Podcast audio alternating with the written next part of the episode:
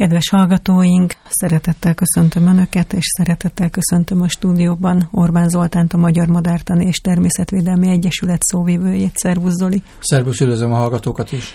Ismét egy ritka vendégünk, téli vendégünkről lesz szó.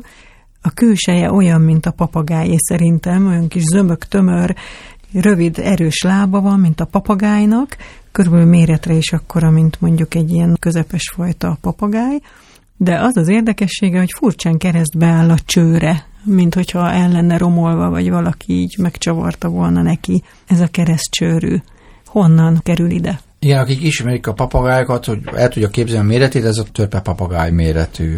Igen, talán a fekete rigónál kicsit kisebb. Kisebb, ugye? kisebb. Igazán úgy néz ki, mint egy papagáj, meg egy megyvágó keveréke. Uh-huh. A csőre az valóban rendkívül különleges, van egyébként ilyen jellegű genetikai csőr defektus, illetve sérülésből adódó. Tehát úgy tudjuk elképzelni, hogy a két mutatójunkat, hogyha összeérintjük, kicsit behajlítjuk, és elcsúsztatjuk. Tehát gyakorlatilag az egyiknek felfelé áll a az új végünk, a másik meg lefelé, és akkor így keresztezik egymást. Na most ez mire jó neki?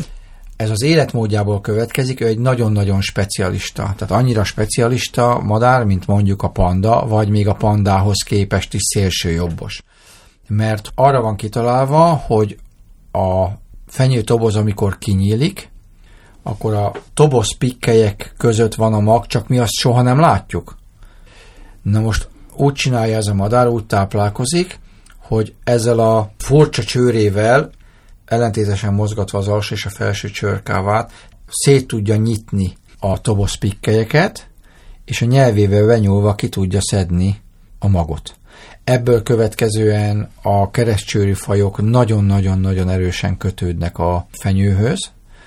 Európában, Magyarországon is elsősorban a luchoz, és ez egyből válasz a kérdés, hogy Magyarországon mennyire gyakori fészkelőfaj, az egyik legritkább fészkelőfaj, a hazai állományt olyan 200-400 párra becsüljük. Tehát van, amelyik fészkel? Én azt hittem, hogy csak téved ide, Nem, fészkel, csak hát azért, azért Magyarország területén, most gondoljuk végül, hogy mekkora mondjuk csak az északi közé, csak a bükk mekkora, vagy a mátra. Hát gondolom Alpok alján inkább, nem? Hát ott is, illetve ahol, ahol lucfenyvesek vannak, Na most a klímaváltozás az pont ez ellen hat, és egyből a válasz megvan a kérdés, hogy hol fészkel a keresztcsőrű, két helyen, a messzi északon, a nagy fenyvesövben, illetve a magas hegységek fenyőzónájában. Pont onnan szoktak jönni hozzánk északról normál vonulók, a hegységekből pedig az úgynevezett vertikális vonulók.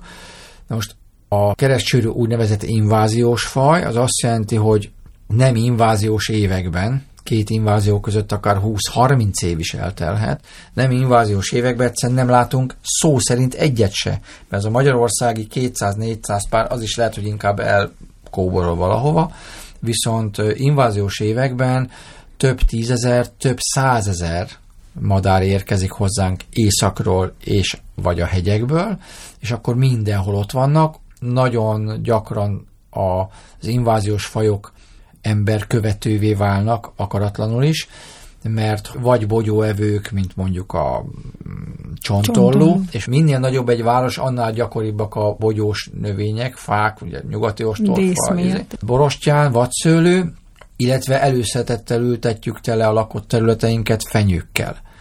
És ugye mivel itt semmi nem eszi a toboszt, nagyon kevés a mókus, ezért az északról hozzánk érkező inváziós állományok telített asztalt találnak, és akkor az van, hogy keresztcsőri inváziós évben nem kell kimenni, botorkálni valahol a, a vadonba, hanem csak elmegyünk, és a lakott területen mondjuk egy nagy, magas tobozoktól roskadó fenyőn, mondjuk 50 század, 200 látunk táplálkozni.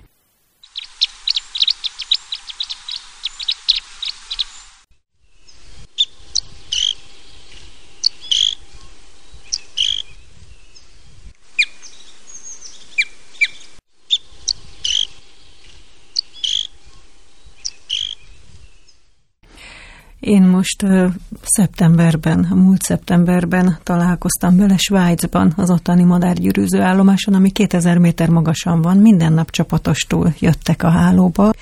És olyan érdekes volt, hogy a zöldtől a világos sárgán, sötét sárgán, sötét narancson át, egész a sötét pirosig volt mindenféle színváltozat. Mi az oka ennek a rengetegféle színnek? Ugye a hímek és a tojóknak eltérő a színezete. Hát a tojó zöld, de az összes igen, többi igen. szín, ez a színskál, amilyen meleg tűz színek, ezek a hímek voltak, és nagyon sokféle Ott szín. is ilyen esetekben például a hím biológiai minőségét jelzi, hogy mennyire képes élénk piros színeket előállítani. Ott azt mondták a madarász kollégák, hogy attól is függ, hogy milyen érettségű hogy, fenyőmagot Hát, hogy milyen táplálékot fogyaszt, igen, tehát például ugye a, a flamingók esetében rákok mennyisége színétől, ugye, vagy mit a kanári tenyésztők így tudtak sunnyogni, mert ott a piros az egyik legértékesebb. Nos, akkor tessük meg egy csomó őrölt piros paprikával, és akkor ma mindjárt lehet sumákolni, sunnyogni, de a piros paprikát éppen a színe miatt míniummal vagy téglaporral is szokták ugye hamisítani.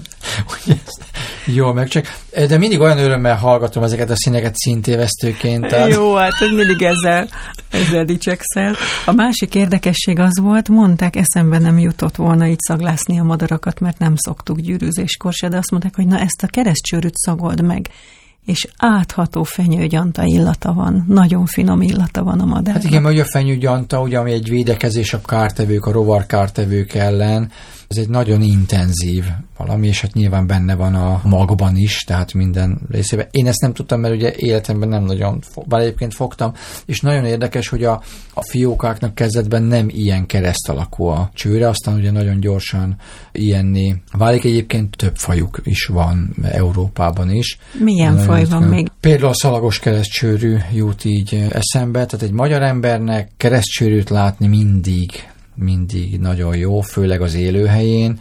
Nagyon régen volt Magyarországon keresztcsőrű invázió, én olyan 2006 környékére emlékszem. Azóta én szerintem egyet sem láttam. De egyébként nagyon jól meg lehet őket ismerni az élőben, mert nagyon jellegzetesen, mint a kis fémkalapács, olyan kip-kip-kip ilyen, ilyen hangjuk van, és a költési időszakon kívül, illetve amikor már a fiókák kikeltek, a pintyekhez hasonlóan mindig csapatosan mozognak általában.